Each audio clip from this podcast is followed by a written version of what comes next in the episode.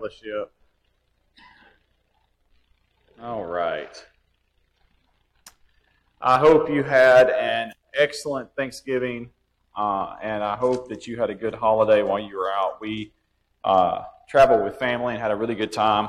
I'm going to move this down just a touch.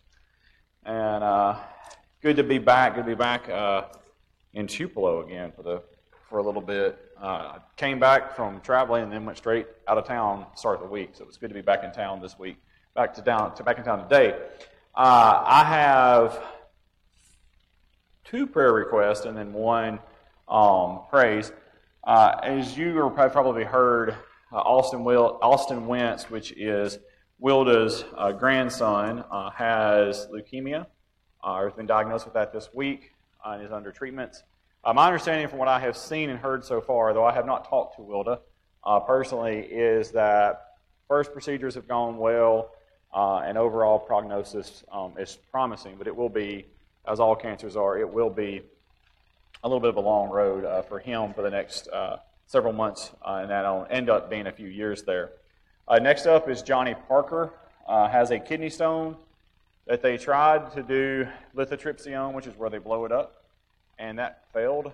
Uh, so they're going to have to do a little bit more aggressive procedures, and that's all I'm going to say. Um, if you've ever had a kidney stone, nothing about that's fun.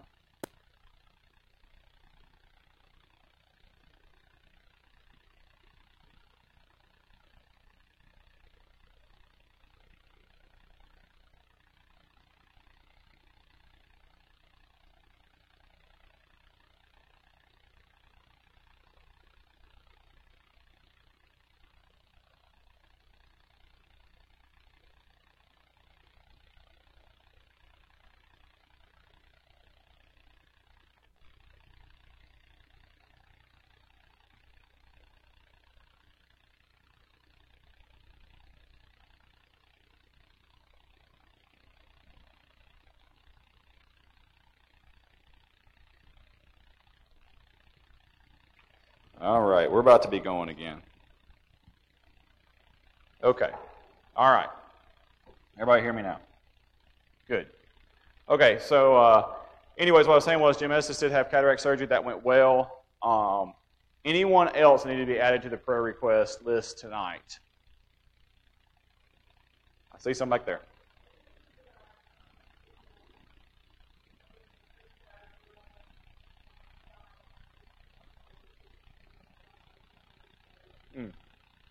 Okay, Elder where? West Virginia. Baldwitz? Baldwins. Okay, got you now. It's so weird, eh, and I don't know that this was designed on purpose, but I feel like audio goes this way so much better than it goes this way in this room. It's really weird. Anyways, I saw another hand go up back here somewhere. Okay. All right. Keep that family in your prayers. Anything else?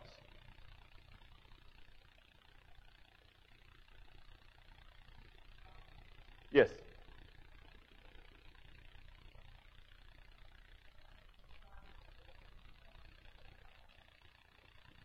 Okay.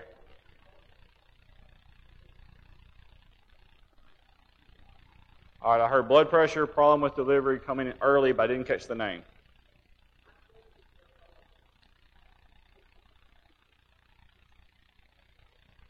Okay, what, what was the name of the mom? Shayna Williams. Okay. Shayna Williams looks like birth is imminent. Starting a little early, but looks like birth is imminent otherwise. All right. Any other prayer request? All right. Let's go to our God in prayer.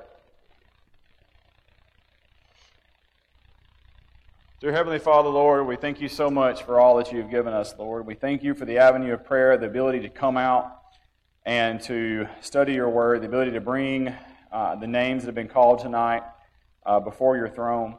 We pray that you'll be with them, that those that are sick, we pray that you will help them to become well, those that are facing, facing both short term illnesses and longer term illnesses. Lord, we pray that you will be with them and help those treatments to be effective. For those that have lost loved ones, Heavenly Father, we pray that you will uh, comfort those families, uh, protect them, Heavenly Father. Lord, we pray that you will be with uh, those that are uh, bringing children into the earth right now. We pray that you will help that those uh, that that will go well and that the babies will be healthy, Heavenly Father. Lord, we pray all through all of your, everyone that is here, uh, that as we have these discussions tonight, Heavenly Father, that we will uh, equip and prepare uh, these souls, Heavenly Father, for for battle with the evil one, Lord. And we pray that we will have our see our our word seasoned with salt, that we will always be ready to give an account, and that we will uh, represent you as we should. Lord, we love you and we thank you for uh, your Son. It's in His name that we pray. Amen. All right. So, last week, excuse me, two weeks ago, uh, some things started. And I don't know if y'all have picked up on this, but how many times has my batteries died on my mic? Every time. I don't know what the odds of that are, but it's getting kind of weird. Two weeks ago, Jeremy walks up and tells me that the camera's dead. Okay? Tonight, he walks up and tells me that the soundboard, because I was wanting to do something with the audience that's watching remotely, that it's dead. I'm just going to read Ephesians 6 for the context of what we are dealing with right now. For we wrestle not against flesh and blood, but against principalities, against powers, against the rulers of the darkness of this world, against spiritual wickedness in high places. Wherefore take you into the whole armor of God, that ye may be able to withstand in the evil day, and having done all to stand. I'm not saying that we're discussing a topic that someone or something or some spirit doesn't want discussed, but it's about to get annoying. How many IT issues have we run into since this class started? I just find that very intriguing. And, and my kids make fun of me because I do things uh, along those lines. Last night, uh, because I had to work the early shift at work, I left out. So Tristan had a had a junior varsity game in, in Mooresville. So normally I would stay and watch all four games. But last night I left early and I had because I had to go to bed. And so as soon as, as soon as the JV game was over with, Isaac and I left. My wife never wears pants with pockets. It's a problem. Uh, so she hands me her phone all the time. So her phone gets dropped in my pocket. I leave. Tristan instantly starts calling me. God, turn around. You have mom's phone. And when I remarked, I said, It's okay. The good Lord's just keeping us from an accident. And what I have learned, I've shared that with you before, but I think that sometimes we don't realize the things that are going on around us. And so I share that with you that as we have these discussions, when stuff like this happens, we're just going to roll with it. When microphone batteries die, we're going to keep rolling forward. When cameras die, we're going to keep rolling forward. And when these things happen, we're going to we're going to know that we're going to give credit where credit is or is not due to either direction because we just simply don't know. Uh, but as you know, we have reviewed a lot of text, and we set the foundation for, for the standard for why we believe that abortion is a sin. And there are multiple contexts. And two weeks ago, the one that I pointed to was in Exodus, where we reviewed that the midwives were afraid of God. And I, I mentioned that there's not a greater argument against partial birth abortion than that commandment. And that when the government issues a decree that is unlawful, we are to fear God more than we fear the government. And I mentioned that. And this particular issue is unique because the government says this is legal. And that doesn't mean it's okay. And so, whenever we get into these issues and these types of things, we need to be aware that we need to fear God. And so we need to make sure that we know which side of the which side of the argument we should be on. And I think we have we have built the case through the text that we reviewed that the life that is put inside of a woman to, be, to mature and become a child is a sovereign being very early on. That God niches, that niches that together, that He stitches that together, that He designs that body. And there are multiple cases where He says, I knew you before you were even in the womb. Meaning that your life in God's eyes, your soul was apparently, and I don't know how this works, was apparently created before you were even created. I don't know how that works. Right? But that's okay. I don't have to understand it. But from a Christian standpoint, I think we have plenty of context for that. I think, though, where we lack, and we've talked about a good bit in this course, we don't prepare ourselves for conversations in real world scenarios. And that's what we're going to do a lot of tonight. Uh, I was supposed to talk for 15 minutes, and I talked for like 40 uh, because I went over a lot of deep context stuff. And I want to mention a couple of things. I have never, in all the classes I have taught, and I, have taught for some time now, but never, never in the past 20 years have I been hung up after services discussing a topic the way this particular topic has hung me up. Now, I am not complaining. I'm actually give, I'm admonishing you because the feedback I'm receiving is extraordinarily positive and encouraging, and you're sharing things with me, positive, negative, etc. And I can't tell you how much I appreciate that. It is clear this topic is striking a chord, right? And as we discuss this, the class has already given me our next topic. And so we'll talk about what that's going to be in just a few minutes because we may get into that next week if we can get through our scenarios tonight. But I want to make sure that when I go one direction with a topic, I want to make sure that we never go too far in that one direction. What am I talking about? I went over Luke 15, and I hit it hard because I think oftentimes, oftentimes we get so fixated on pregnancy, and if there's a sin that surrounds pregnancy, that we get so fixated on the sin, we forget there was a choice in this country. And we may not like that there's a choice, but we shouldn't stick our heads in the sand and pretend there's not. Because here's the deal in the vast majority of cases, you only know about the pregnancies that are retained.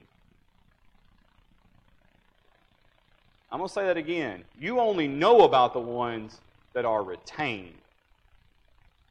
Now, I'm going to mention her name real quick. I avoided it last week intentionally. But Missy and I had a lengthy conversation. Of course, most of you know what Missy does. We had lengthy conversations about this, and, and some of it was eye opening for me. And we're going to talk about some of those things that we talked about because she's having conversations in these scenarios.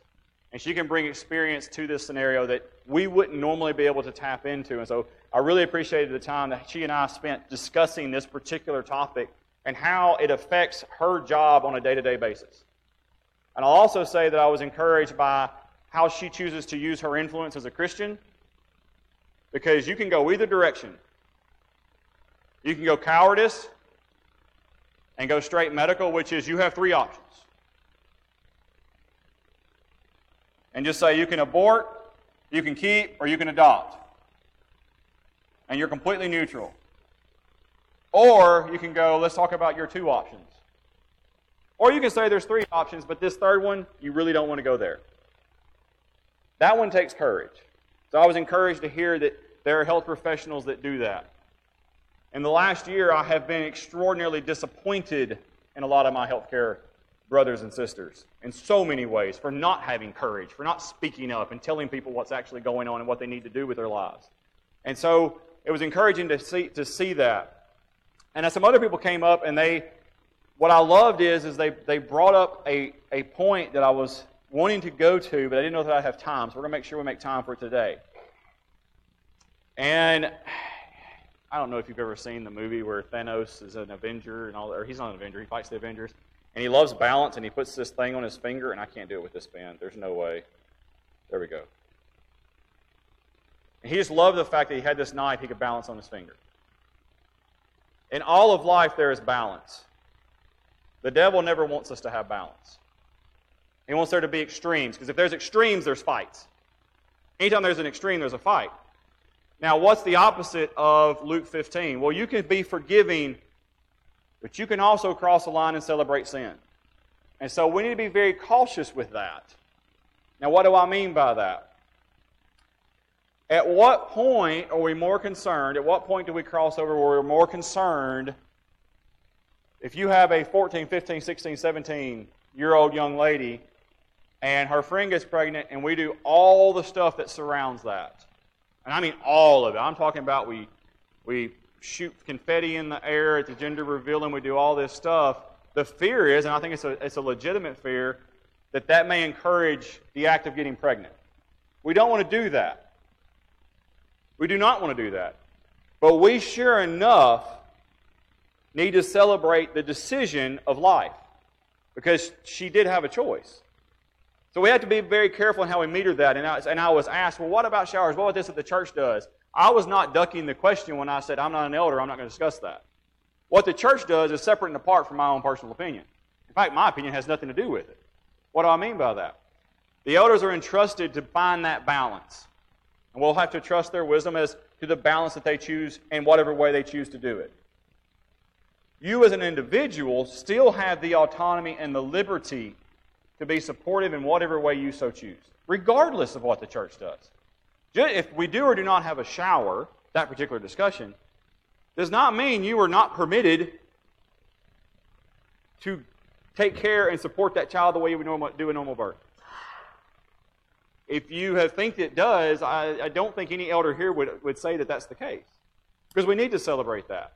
But that's the balance to this. And so if you hear me pushing hard one way, it's okay to come up and go, I get it, but we need to be cautious too. And I, and I, I want to understand there's balance to both sides of that discussion. But what I find interesting is, is if you remember the first scenario, it was someone that had committed sin and was considering abortion. That was scenario one. Scenario two was they had made a mistake, they had sinned, they had gotten pregnant, they had chosen life, and they had repented. I think there's a different rejoicing and different standard for that individual. Frankly, I do. I think that's very, I think we have very strong scriptural context that when they come home, we are to celebrate. Now, I will stand very firm on that point. When they come home, we are to celebrate. Now, what I'll base that on? Go back to Luke 15. You can't get past Luke 15. You can't just whitewash and pretend it's not there. The concern with the balance is scenario three. They make the sin mistake, they make the right choice, but they see nothing wrong in what they did. So that's the of scenario we're going to discuss today. And that's the balance to this, which is they have sinned, they have no concern for the sin. But they have at least made the right decision in the abortion. And the fact that they chose life. So here is your five minute discussion topic. How do you praise someone for choosing life, but admonish them to repent of the sin they have in their life, which is fornication? Okay, we got one already. With love, absolutely. I agree 100%. You have five minutes. Partner up, talk to someone, have a discussion real quick. You have five minutes they have made a mistake, they've made a good choice, but there's still an issue we need to address. All right, go.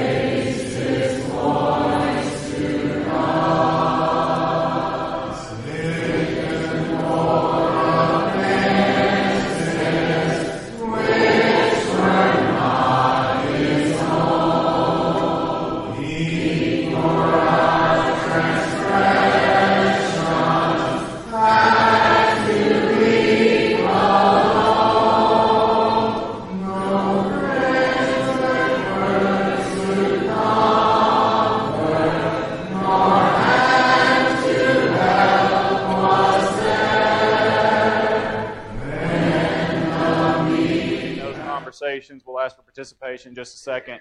Um,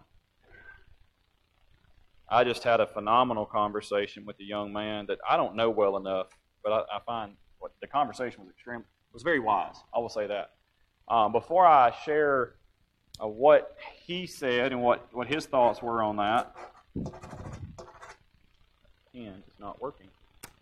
Um, Guy, are you ready to let us know what happened in the back?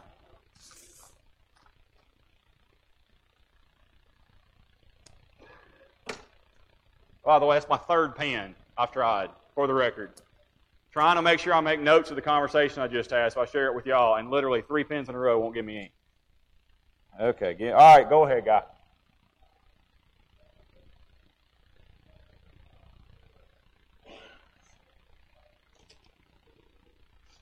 Mm-hmm.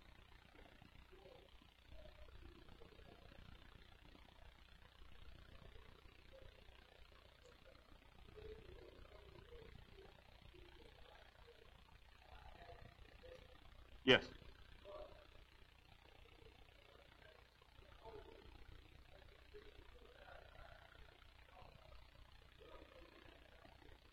Yes. Yes. Yeah.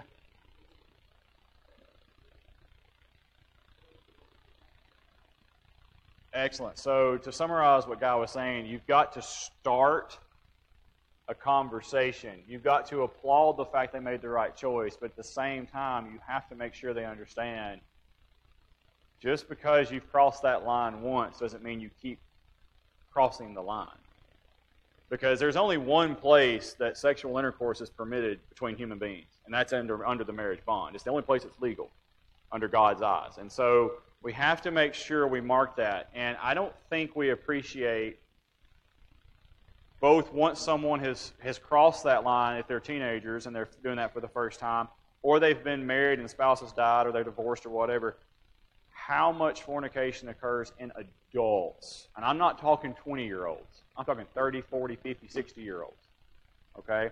Not trying to leave out 70s or 80 year olds. That was just the gamut. It happens more than people actually want to admit and realize and actually acknowledge. It's something we're going to discuss uh, next. That's going to be our next topic, actually, is fornication. Because someone was like, if we're talking about abortion, why don't we take one step back and try to get ahead of it? And I agree 100% with that. So we're going to discuss that. And there's so many facets of that particular issue of sexual immorality, like literally could fill up the whole rest of the course.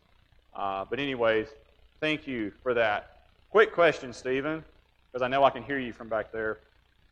What is your conversation starter?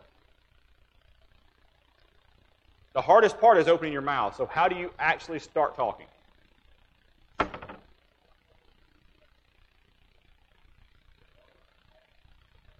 Uh, let's just say there's sin in their life, period. Doesn't have to be what we're talking about, just any sin.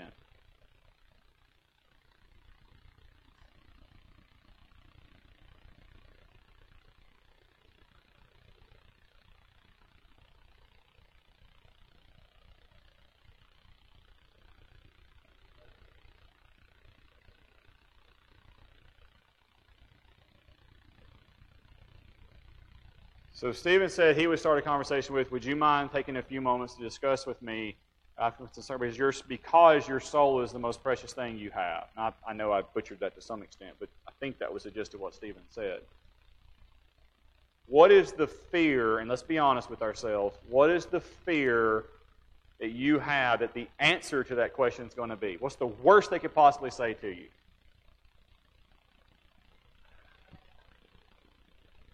Kerry, I'm going to be honest with you. I'm standing 20 feet from you. That didn't hurt me at all. Did y'all catch that? That statement, none of your business, you know, mind your own stuff, etc., that didn't hurt me at all. Now, for some reason, we're terrified of that. Now, we may also be terrified it may ruin a relationship. Right? I think we have sometimes concerns like, well, this is my friend, we're close, I don't want to create turmoil within the relationship. Stephen?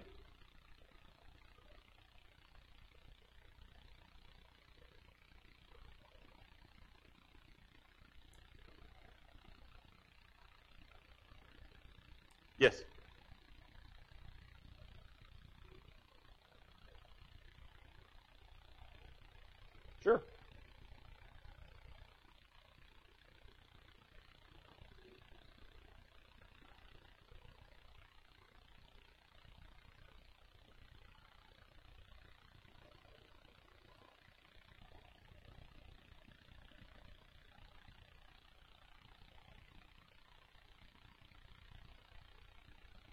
The song that came to my mind when you were saying that was that you never mentioned him to me.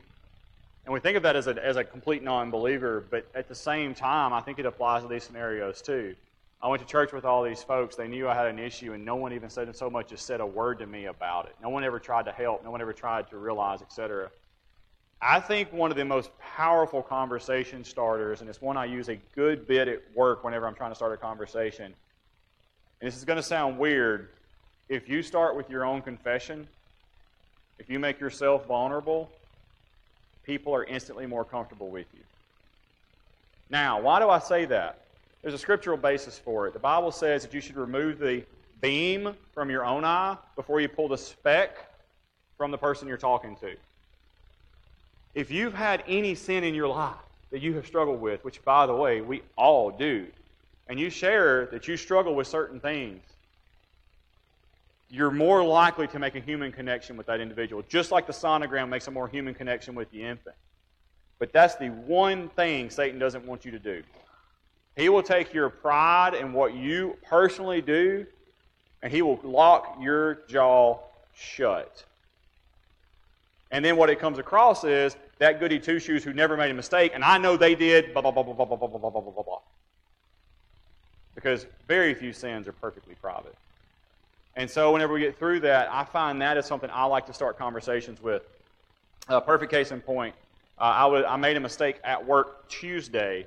I thought I did everything right. I mean, I did everything, checked all the boxes, and I still made a mistake.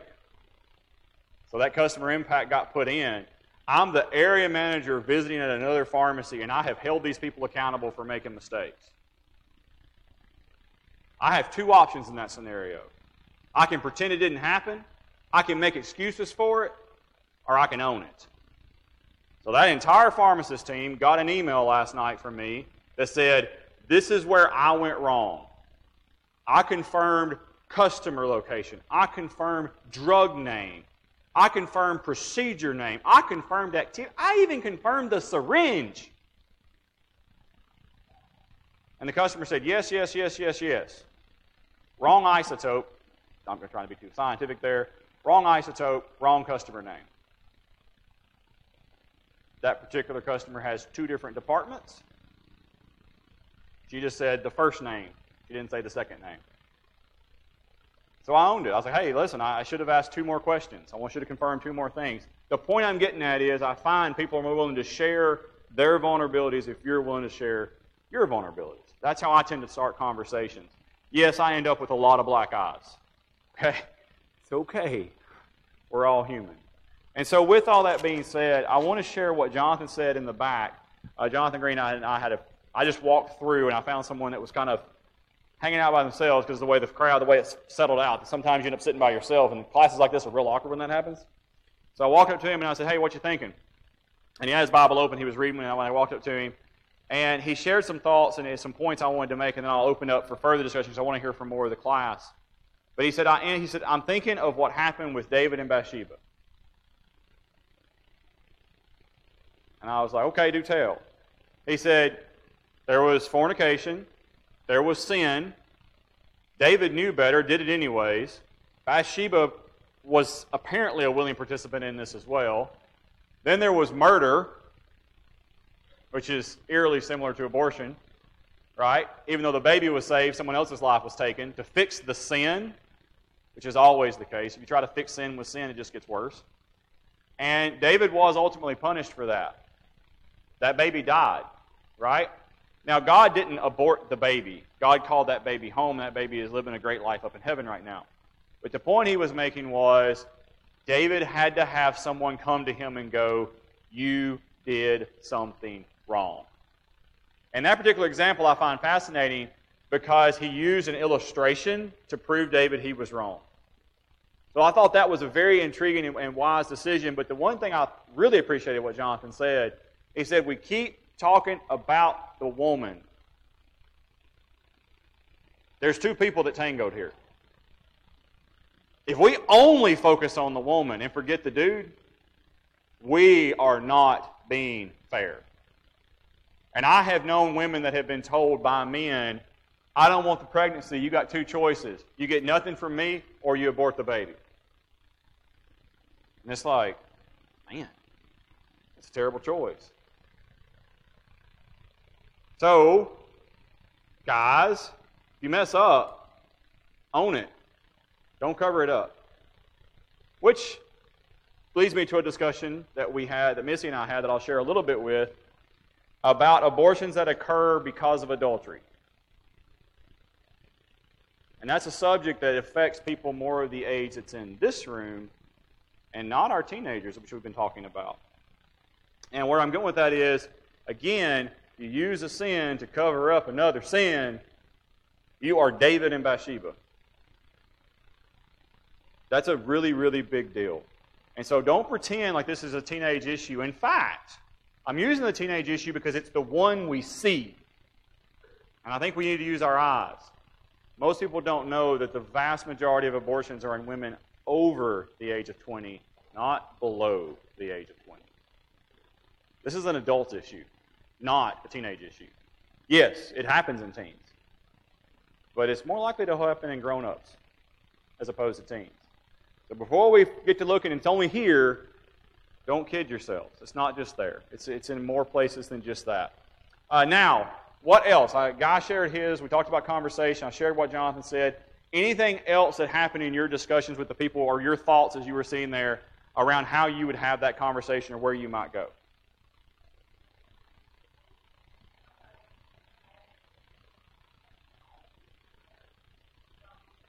Mm-hmm.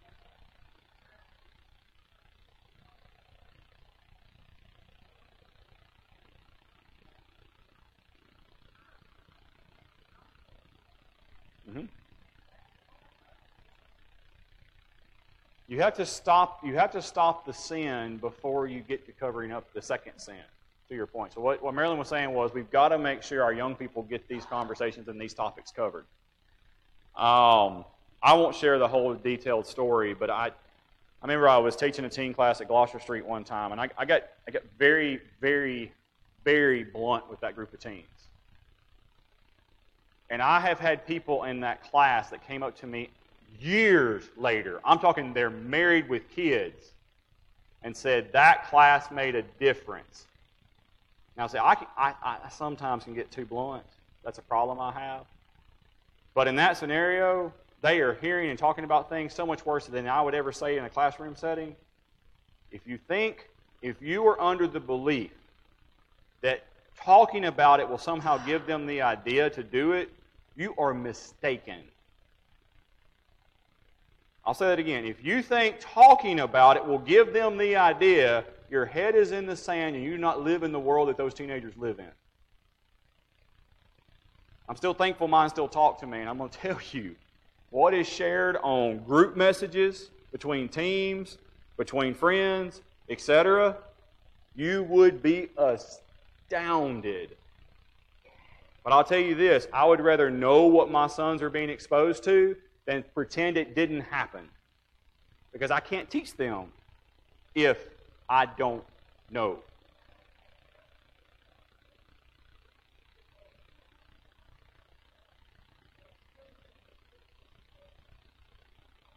Mm-hmm.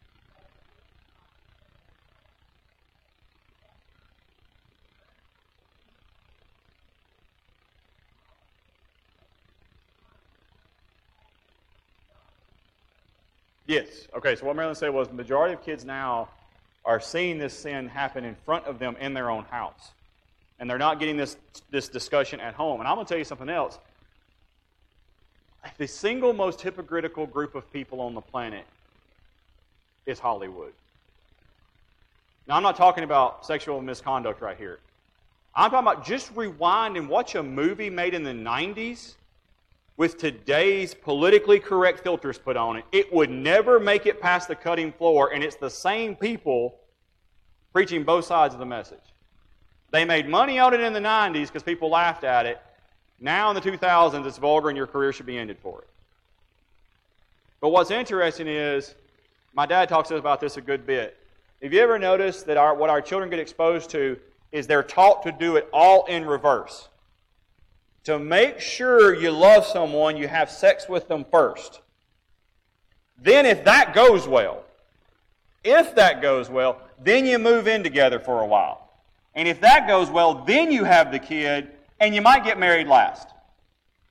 That's what they see 100% of the time on everything they're watching. And prove to me I'm wrong. Start paying attention. Satan is fighting the war. And by the way, he's winning.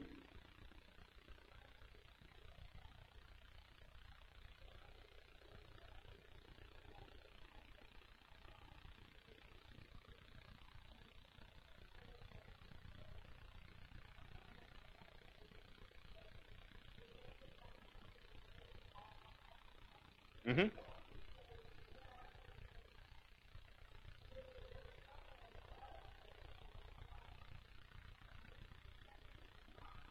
Not to get married. It's backwards in the way it should be. Yeah, absolutely. So the government actually creates, uh, and, and I think you're referring to taxes and other issues and advantages that you have if you're married versus if you're not married and have a child. Um, what? I didn't hear the program. Oh, WIC. Yeah, yeah, yeah. I'm very familiar with that. I'm sorry. Go ahead.